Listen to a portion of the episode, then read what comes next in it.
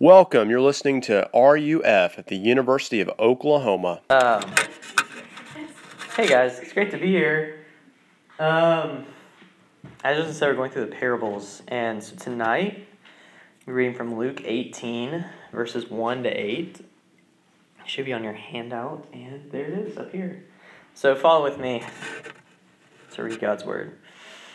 And he told them a parable to the effect, this is Jesus talking, by the way. He told them a parable to the effect that they ought always to pray and not lose heart. He said, In a certain city there was a judge who neither feared God nor respected man. And there was a widow in that city who kept coming to him and saying, Give me justice against my adversary. For a while he refused, but afterward he said to himself, Though I neither fear God nor respect man, yet because this widow keeps bothering me, I will give her justice so that she will not beat me down by her continual coming. And the Lord said, Hear what the unrighteous judge says. And will not God give justice to his elect who cry to him day and night? Will he delay long over them? I tell you, he will give justice to them speedily. Nevertheless, when the Son of Man comes, will he find faith on earth? Let me pray to open us up tonight. Dear Lord, thank you for your word, for this passage uh, for these friends and for bringing us here for RUF. Uh, the opportunity this gives us to just open your word. Thankful, I'm thankful that we are able to do that legally in America with no issues. Um, it's awesome. We can meet on a college campus. And just bless this word and bless what I'm about to say. Please let it be your words and not mine. Um, and just please allow me to stay true to you and allow everyone to be able to follow along and be engaged and ask questions. In your name I pray, amen. All right, guys. So I'm about to start out with a ridiculous scenario, but I'm going to tell you to follow with me. Don't lose hope. All right. So I want everyone to close your eyes. Close your eyes. That's right. This is a weird RUF. Now imagine you're in the woods. Not just any woods, you are traveling in Europe and are traveling through the woods alone. Also, before you left for these woods, everyone's laughing. Haven't even. We're just setting it up, guys. Just wait. Before you left, a family friend said, Hey, those woods are crazy and travelers get lost all the time. Feel free to page me on a walkie talkie if you ever get lost. I can track you and guide you to the nearest field where I can pick you up in my helicopter. yeah, all right, all right. So you go into the woods, and what started out as a three day trip has now extended to an eight day trip. You are utterly lost, and it's raining, and you're out of food, and your tent has a hole in it, and you lost your fire starter. Mm, I've watched a lot of Naked and Afraid, the show, if you can't tell. and now think about what you would do in this desperate situation. You can open your eyes if you want. Most of you already did, but I'm glad you stuck with me. Think about what you would do in this situation, this scenario. No, no, you're like, obviously, I've got a walkie talkie, bro. Why would I just chill there? But I think that you may try to find your way out without the help of this family friend or the walkie talkie. Here's why. Okay? So follow with me. I'm going to tell you why you would do something really foolish. So, I'll start by telling you that there is a problem in this passage, and there's a problem in the world that it shows. Um, and that's this that the world is full of injustices and people not loving one another, and we are powerless to change that. So I'll read that again. So the world is full of injustices and people not loving one another, and we are powerless to change that. So, what do I mean by that? First, I want to talk about the injustice shown by the judge. If you remember in the story, it says that there is a judge who neither feared God nor respected man, right? Like whatever that means, right? Um, so there are many people in this world who don't fear God or don't respect man or both. There are many people in this room who are the same. And even the ones who might fear God or might respect others, respect man, um, don't do it every day in every situation for all of your life, right? Like I know I like I think I would consider myself God fearing and I think I respect others, but Trust me, I have disrespected so many people. Just ask Marianne, my wife. She might not say I fear God or respect man, but but so by saying the judge, i will break down what he doesn't fear God. I take it to mean that he doesn't see there as being an ultimate judge who will hold him accountable to his actions. He doesn't fear God, so he doesn't think that there is an outcome to his actions. He can kind of do what he wants. There's no judge over him. He has no care for what is right or wrong. Now, again, how often are we like this judge? You might think that there's no consequences outside this immediate situation, like I don't have to answer to anyone. How often do we think that this life is about us getting ours? After all, YOLO.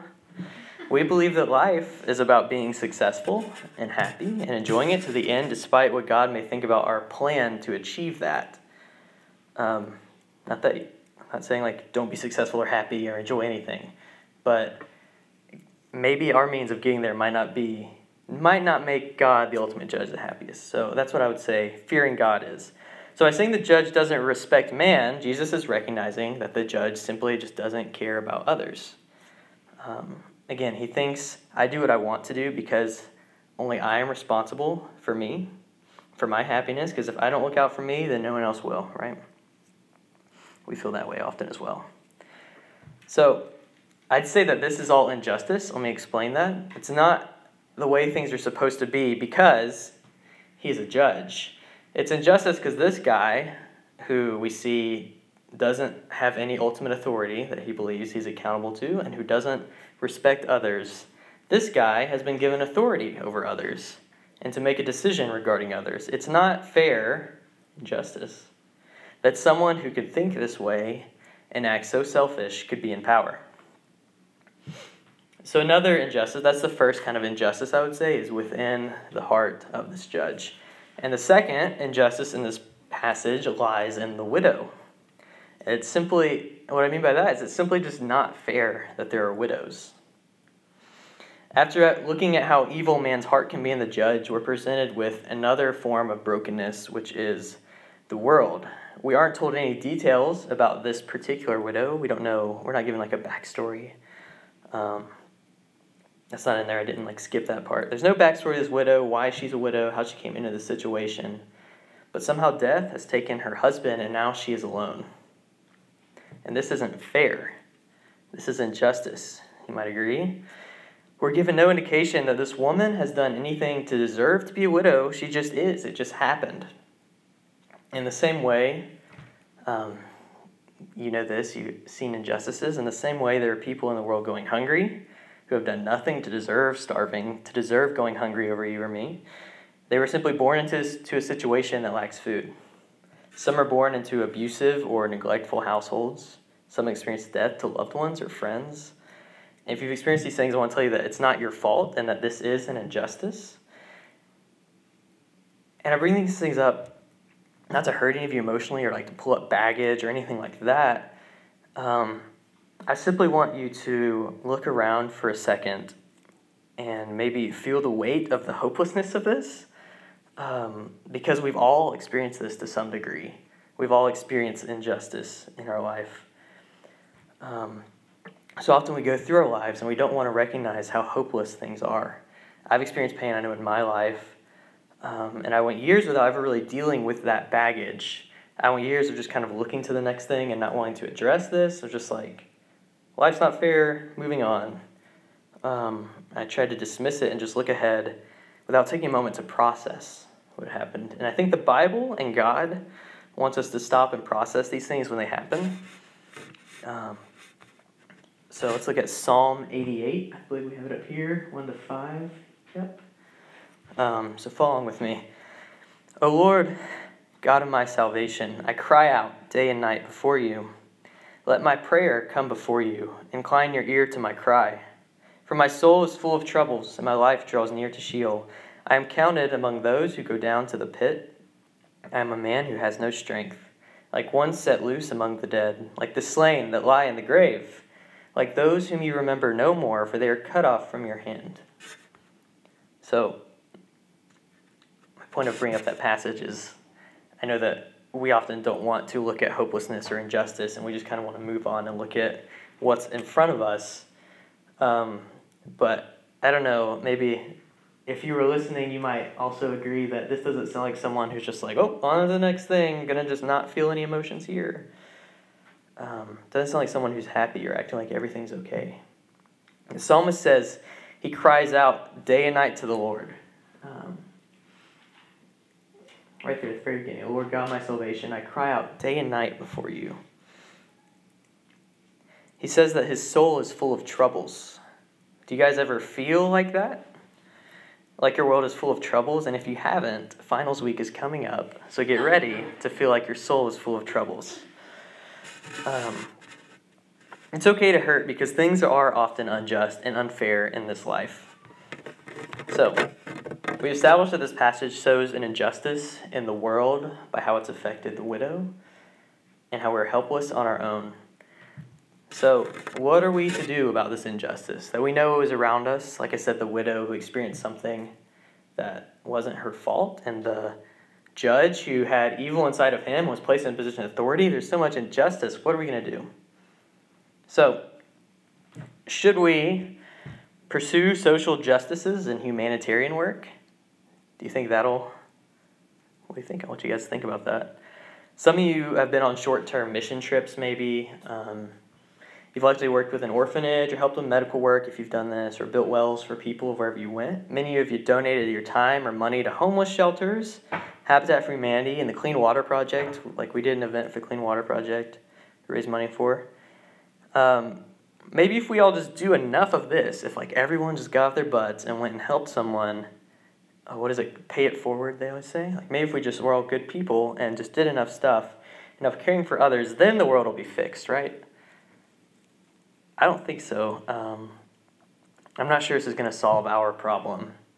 It's not. I'm not saying these things are wrong. I don't want you to hear that or like bad or unneeded. I encourage all of you to do these things. This is the Bible encourages this. But no matter how many good, loving things we do, we'll never be able to do enough to atone for all the injustice in the world. Like you're always going to be playing catch up, and that's a good catch up to play to help others. But you're never going to be able to just solve injustice in the world. So maybe, how about this? How about instead of humanitarian work, maybe we just solve it through politics, right? Maybe if we have a conservative Christian like Ben Carson in the White House, then everything will get better. Or maybe if we feel the burn and get Bernie Sanders in the White House, he'll truly help the marginalized people like he claims. Maybe then things will be better. Um, I'm not. I'm gonna have to disagree with that and like the humanitarian work, these things have an impact on the world, and I encourage you to vote and engage in political discourse, discourse, especially if you're a Christian. You should have your voice heard, and you should talk to people about these things. But politics aren't going to save America, much less the world either. They're not the end all be all that's going to change the world. so, where can we turn? Sounds pretty hopeless. We've talked about injustice, and then I just told you a few ways that won't solve it, right? That sucks. What if what if we're trying to find the answer to a problem that has already been solved? What if the world has already been saved in a sense? We'll go to the last verse I have, John 3, 16 to 17. Many of you who grew up in youth group or something might know one of these verses. Um, For God so loved the world that he gave his only Son, that whoever believes in him should not perish but have eternal life. For God did not send his Son into the world to condemn the world, but in order that the world might be saved through him. So Jesus was sent to the world to save it. He was sent to change things. He was sent to bring hope to the hopeless. We sing a song, I think we sang it last week, two weeks ago, All the Poor and Powerless. It's, Jesus came for all the poor and powerless people. This is awesome news, guys. Do you, do you know that? I mean, I know a lot of you have like heard this every week or your whole life, but this is awesome. I just told you how hopeless you are, and you all didn't get excited when I told you Jesus came for you. Uh, maybe you did inside, right? Um, no one jumped up excited though, so whatever. Uh, how can we hear this and still continue looking for hope and happiness in the arms of the world? This world that is full of sin, that has harmed each of us, like the widow, she was harmed by sin in the world, and lives inside each of us like the judge. Let me read what Jesus said in our text tonight. If you can go back, Cecilia, to the first text. The Lord said, this is verse 6. Oh, more slide. And the Lord said, Hear what the unrighteous judge says, and will not God give justice to his elect who cry to him day and night? Well, remember that psalm? That guy was crying day and night. How about that coincidence? Will he delay long over them? I tell you, he will give justice to them speedily. Nevertheless, when of Man comes, will he find faith on earth? So Jesus says that unlike the judge, he will give justice to his people speedily. His people won't have to wait like this widow did and ask and ask and ask and ask and ask and beg and beg and beg. He will give speedily. He will not make us act like this poor widow. So we see that we are in this world and constantly experience hopeless injustice within us and to us. And we also see that Jesus came into this world to save it. So how do we connect these things? We've got like sinful world over here, we're sick over here. Jesus came to save us. So how do we connect these things? Where do these things come together? What is this passage saying to connect these things? Think, if you didn't notice, it says we pray. Because the widow recognized she was powerless, she recognized herself that she couldn't do anything about the situation, and she was powerless. She pleaded before a judge, before the judge. She begged him over and over and over and over, and we are to do the same. Thankfully, we don't have to plead, like I said, to an unjust judge. She had to plead to a judge who didn't fear God or care about others. We don't have to plead to that judge. And we don't have to hope we get lucky or annoy him enough like the widow did. Like she's got her way because she was just really annoying. It wasn't because she like changed this guy's heart and like they lived like a Disney world where he was now a great guy and they fell in love.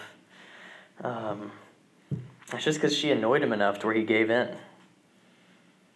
Instead, we plead before the perfect judge who displays perfect justice and mercy at the same time. He says he will give justice to us speedily. We also need to see Jesus saying in this passage that prayer has an effect. I know oftentimes, if you're like me, you may feel like it doesn't make a difference. It may feel like we're like talking to a wall or like I'm just saying words in the air and they're just kind of like falling to the ground. Um, some even argue that some would say that prayer doesn't change anything. It's just so that we're able to like deal with things better by like voicing them, it's like a audible journal where we're like talking, and that's really prayers for just us to feel better. Um, sure, it can be good for us to voice what, how we feel and to voice things that we're thinking and to really process things. It can be good for us. But the truth is that Jesus says right here that he will give justice to his people who cry to him day and night. The passage doesn't say he'll give justice to his people and also the ones who cry day and night. It's not like, I'll give justice to these people, and if you cry day and night, sure, I'll give you justice too. It's that God's people do cry to Him day and night. If you're a part of God's people, you will cry out to Him. There's no like division here. This is God's people cry out to Him day and night. So, in order to really believe in the power of prayer, we have to recognize one thing. One thing this widow recognized that we are powerless, that we can't change the situation on our own. If this widow had been prideful and thought she could do it on her own or refused to ask for help, she would have never found her justice. Here we go, bringing it back. She would have just been content to not ask for help and would have never found the justice she thought. We, on the other hand, must be willing to submit to the idea that we are not in control of our lives. This is devastating to us. This is why, here we go, this is why I think that you would at least, maybe you would call your family friend when you're lost in the woods, but you would at least think twice about it, right? You would at least be like, uh, you'd be a little hesitant. Why? Because you would think, uh, I'm fine, I got this, or like, I don't want to be a burden to this person, or like, it's not their responsibility, I got myself in this mess, like, I don't want to call him, like, costs a lot of money to operate a helicopter. Like, um, Humbling, we have to humble ourselves to the point of being willing to ask for help, which is absolutely devastating. To recognize that I am powerless and that I need help.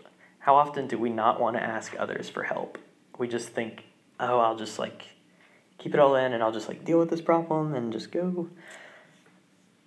We don't want to admit that we need help. It's devastating until we realize that we are submitting to an incredibly gracious God. We're submitting and hopeful in one who is completely powerful. Remember, we're powerless. How great is it? We can pray to the one who is completely powerful. Um, this balance is best summed up in a quote by a pastor named Tim Keller that was floating around Facebook this last week. I think I shared it actually, so sorry, I spoiled the sermon. Um, it says this Christians should not be optimists. We know too much about sin. We should also not be pessimists, for we know the living God. I'll read that again. Christians should not be optimists, for we know too much about sin. But we should also not be pessimists, for we know the living God. So here's kind of like the, here's what I'm trying to communicate to you guys tonight, right? We know what this passage says. We know the world is hopeless because of sin and injustice, and this should make us weep and cry out to God. Like I said, I want you just feel like it's a hopeless situation that we're in, and we should be so sad and cry out to God. But, but, like this quote says, we also know that there is a God of love and justice and a mercy who sits on his throne.